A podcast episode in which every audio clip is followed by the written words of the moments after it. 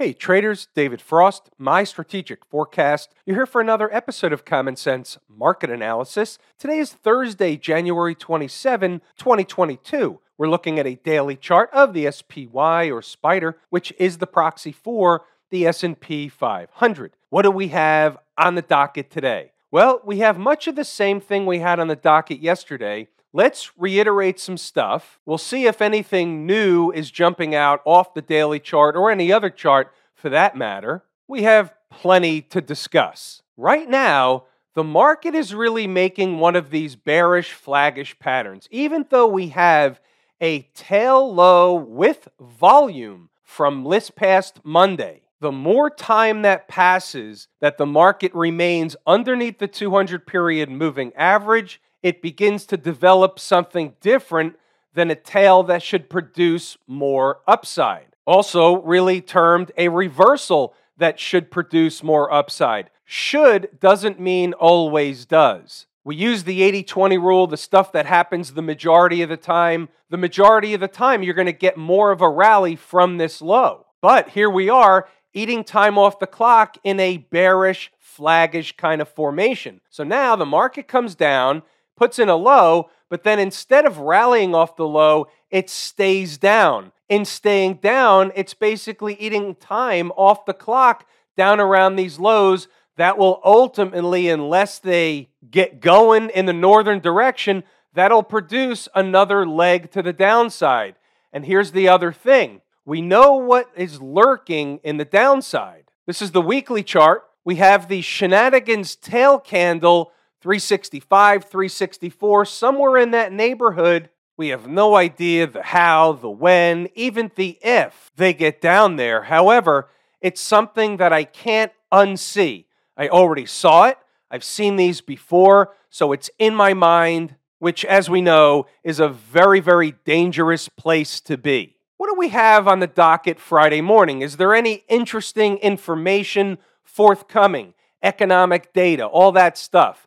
Well, as far as I can tell, I think we're due for some inflation numbers. Now, that coupled with the fact that Apple reports earnings today after the close, while I'm making this video, Apple will report their earnings. Apple is a member of the Dow, the Nasdaq, the S&P, and countless other indices around the markets. So if Apple runs a goose operation, it's likely the market will follow. If Apple falls through the trapdoor, it's likely the market will follow.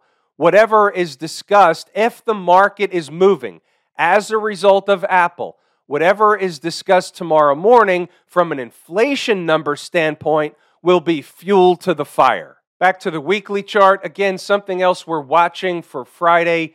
Either they're killing the tape or they're trying to rally again. And if they're trying to rally again, do they close above the 50 period moving average on the week? Remember, it's large swings in both directions. Therefore, they can move them, and they do, and they are moving them a lot of points in a short period of time. The monthly chart Monday marks the end of January. They're going to close on the lows, or are they going to try a rescue operation in the last couple of trading days of the month? Food for thought, sticky note stuff. 240 minute chart, same thing as the daily. It doesn't look pretty. Take notice of the trend and remember the jingle. The trend is your friend until she tosses your shit out the window. 120 chart, same routine. If you break back above some of this stuff, some of these pivots, and above the 20 period moving average, there's a chance that they can rally the tape. But while below all the moving averages, the trend is pushing price lower. That's the draw. It's either a draw or a push, however you want to look at it. The trend is pushing price lower. Something below is drawing price in. What do I mean by that? Well, there's always a destination. The market is headed to a destination. Whether we know how and when they're going to get to that destination is a different story, but having a destination, if it's lower than current price, is also something that's drawing price in. The hourly chart you see, from a micro standpoint, you have a series of things going on here. So the market was eating time off the clock over here to run higher. Then it failed, creating a big breakdown candle. That was yesterday. Now, today, what did they do? They ran a test of the higher end in the neighborhood of the breakdown candle high. Where have you ever heard that discussed before? Correct, here, over and over and over again. Then in the middle of the day, they were deciding are they going to go back up toward the high or are they going to go back down to fill the gap? Well, you see what happened next, and then by the end of the day, they can't recapture the gap. So this is a gap that happened to be at 433.45. All this stuff is inside the numbers, but I'm kind of summarizing it for you. Not being able to recapture the gap puts the heat on the downside. The draw is down, the pressure is down. Underneath the moving averages is pushing price down. Now, as of the last few hours of the day, they're creating another micro scale bearish flaggish pattern. See how this works? about inside the numbers? We're going to take a look at the notes. We'll circle back to stocks on the move. Now, before I go further, let's just understand so we're all on the same page. What's the goal every day inside the numbers and inside the numbers live? The main goal is to make money. The secondary goal is to learn stuff. Doesn't matter whether we have one trade, two trades, three or four or more, makes no difference. The object is make money, don't lose it. So I know for a fact there's a lot of traders losing money this week. I don't know if it's in a lot of trading rooms or by themselves. Doesn't matter to me. I just know that that's going on out there. What I'm proud of is the folks inside the numbers and the folks inside the numbers live in the room are making money. There's been a lot of traders that have had what I'll call blockbuster weeks this week alone. I just want to put that out there. It's important information. Happy Thursday. They did the thing where they kill the tape overnight. Didn't work, they're back to the flat line. Bullish tone at zero dark 30 as a result. The numbers shape up like so. Remember 427.75. You'll see this come up inside the numbers again. They didn't get there today, but they started looking like and opening the door to get to that number in the afternoon session as they were very, very weak. Either way, it's an important number. Bulls need to keep price above. This is early in the morning, zero dark 30. You have to take a 30,000 foot view of the tape until things narrow down later. Now, here we go. The sell off yesterday, post Kabuki, creating a big time breakdown candle. The Bulls need to keep price above 433 to begin the road trip up north toward a top portion around 441 or so. That number will rise a little bit later. It's really like 442. It's a tweener. In between is where they wound up. Continue to see wide swings in both directions as prescribed. All right, let's see what we have as the day begins to get underway. We've got a little pre market goose operation on our hand. The reason I keep pointing to more rally, that's what they keep trying to do. And then later in the day, they keep failing. That's not good. It's how you close them that's most important, not how you open them up or even trade throughout the day. So closing them poorly each and every day is not in the bull camp. Now by 9:15, you see what's going on as they climb the breakdown candle. 439 and a quarter, give or take, should be some overhead resistance on the way to 441 to 442. Know thy numbers. 9:15 a.m. Need I say more? Five minute chart, 441 is the line. There you have it. They got up to a high of 441.59 in between, and then that's where the other side began for the rest of the day. So, what did they do? They ran a test of a breakdown candle high and they were rejected. Now, you don't know they're going to be rejected before they get to the high. Sometimes they run sideways near the high and then they go higher. So we don't know until we know, but what we do know is on the first run up there, more often than not, you're going to get some kind of a reaction in the other direction. That's not new information. Now, pay attention to this one. Still pre market. Market's not even open yet. Let's say they run an early shakeout operation. Where would the buyers show up? 436.35 down to a spike of 436, which is the early spot of interest. Yep, that's what comes next. There you have it 436.35, 436. This trade was taken in the room by Jordan. I think he got in at 435.50, as did I. We got in again at 436. That was a wiener. I mean, you get pick of the litter. They made a high of 440.38 off that trade. The moves are redonkulous. 9:33 in the morning, nice trade on TER. That's one of the stocks on the move. They gave the minimum required base hit right away. I believe Jordan got that one in the room. I know Jordan got at least one, I think two SPY trades or ES trades in the room. And I think he missed one of the other trade stocks on the move, but there were plenty of other traders, both in the room and just inside the number members, that participated in that one. We'll circle back to those. The reason why I want to bring this up is because people are making money. Doesn't matter what the market's doing. We manage through any market environment. We're moving along. You can pause the video, read the notes, go back to the chart to double check the work. But as you can see, I gave you the numbers early on. There's more numbers here. Those that are interested will certainly pause the video, read the notes, and go back to the chart to double check the work. I want to give you the foundation of what's in the content right from the morning get go. If you're active in the market during the trading day, then you owe it to yourself to test it out. 1038, remember, 436, it was 35 over on the board before. Now it's 436.50 down to 436. Same thing, it's still support. That was at 1038.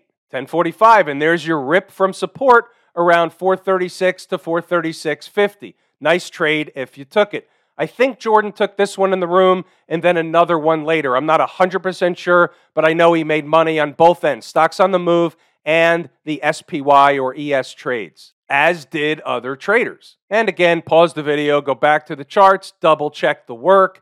In the interest of time, I'm going to scroll up the rest of the notes. You can do those on your own, and then we'll check out the stocks on the move list, the ones that did hit their price targets. We'll look at Billy is one of the ones that is a gift that keeps on giving. AMD and TER. The rest did not hit their price objectives. They're off the board. They're no trades. First one we'll look at was Billy getting a haircut at the open bell. Guess what? $30.22 on the board, bright and early. They spike it by a few pennies, have a rocket ride in the other direction. Look at the high over here 32.50, give or take. Off an entry at 30.22 minutes earlier. How you doing? They came back down later, but who cares? The trade is over. TER is another one. It did the deal off the 108.50, came up short of the next number, and then you see what happened later in their day. But this one had a bounce to a high of 112 off an entry at 108.50. It's three and a half dollars. That's more than the minimum required base hit. That's pulling into second with a stand up double. How many days in a row do you have to see this kind of stuff to say, hey, wait a minute, they're onto something over there? Just saying.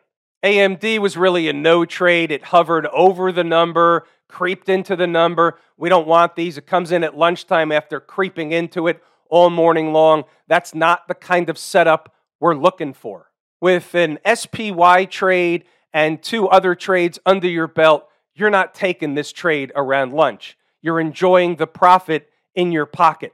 We treat this as a business. What's going on over in Camp IWM? Guess what? They finally came into the 191. Now it's really showtime for the IWM.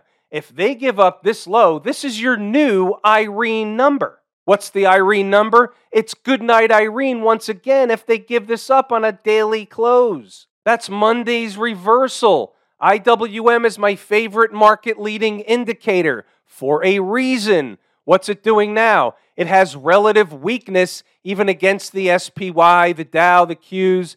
It's melting away, and it's not the only one. We'll get to the second one later.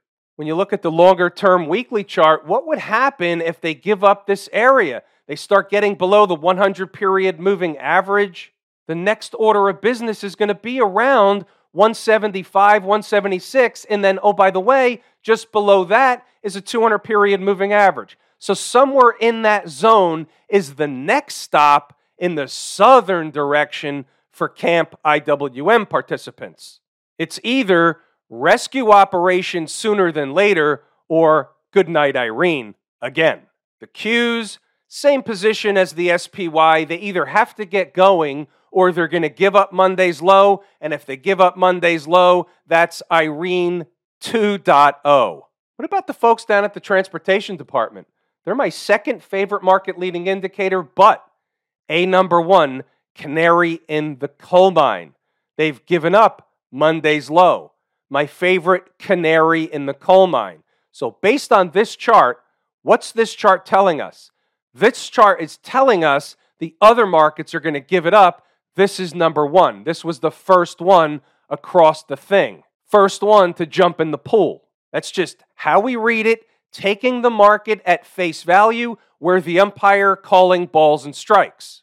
Under normal conditions, Monday's candle is a reversal candle on good volume. You generally speaking will have higher prices, but guess what? This is what I am afraid of happening in the SPY and other markets. And if it does, it's Irene, and that's the rubber band, and that's where I can't unsee that 365, 364 number from the other day. How about the financials? Flip side of the thing. They look different than the transports, completely different. They're nowhere near Monday's low. It's diverging information. We take each market at face value. We're the umpire calling balls and strikes. The financials aren't nearly in the same position as some other stuff, namely the transports, IWM, and there's one more which we'll see in a moment. Still bearish, but not as bearish as the others. And this was the other one, Smash Mouth. So look where the close was. Closing price 256.69. Monday's low 257.24. Close below the low. So two markets closed below Monday's low. Smash Mouth, which is a pretty good proxy for the tech space as a whole, and then you have the transports, which is a pretty good proxy for the whole market as a whole. It's my second favorite market leading indicator, a number one canary in the coal mine, and it finished below Monday's low. So you have to look at this and see what I see. The awareness is the goose operation, the trick trap fool frustrate crew, short squeezes, pies in the face, all that stuff. We're aware of all that stuff, but we're taking this at face value.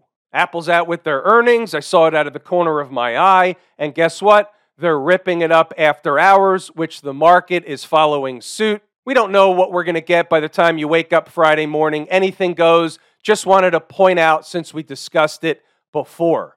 Have I told you how much I appreciate each and every one of you? Without you, these videos are not possible. That is true and accurate information. We're pulling the ripcord here today. I'm David Frost, my strategic forecast.